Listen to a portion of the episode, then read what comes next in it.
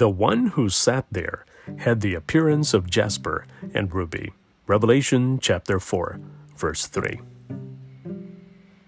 In John's vision of heaven, we soon see that the focal point is the one who sits on the throne. Here, Revelation brings us into the awesome presence of the Lord God Almighty. This is not the first time the Bible tells of someone standing before the Lord Almighty. But since the time of the ascension of Jesus to heaven, this is the first sustained and detailed description of the one who sat on the throne. Even so, we are not given a full description of the Lord. This revelation is not for satisfying our curiosity.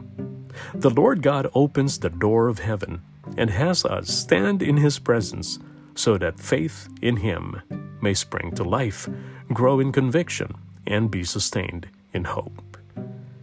In our world of mixed emotions and situations, joy and sorrow, doubt and conviction, success and failure, health and sickness, God wants us to see that our world is centered in Him.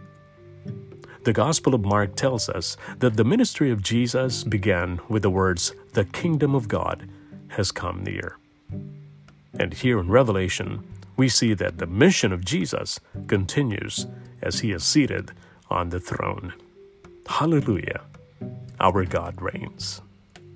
Let's pray.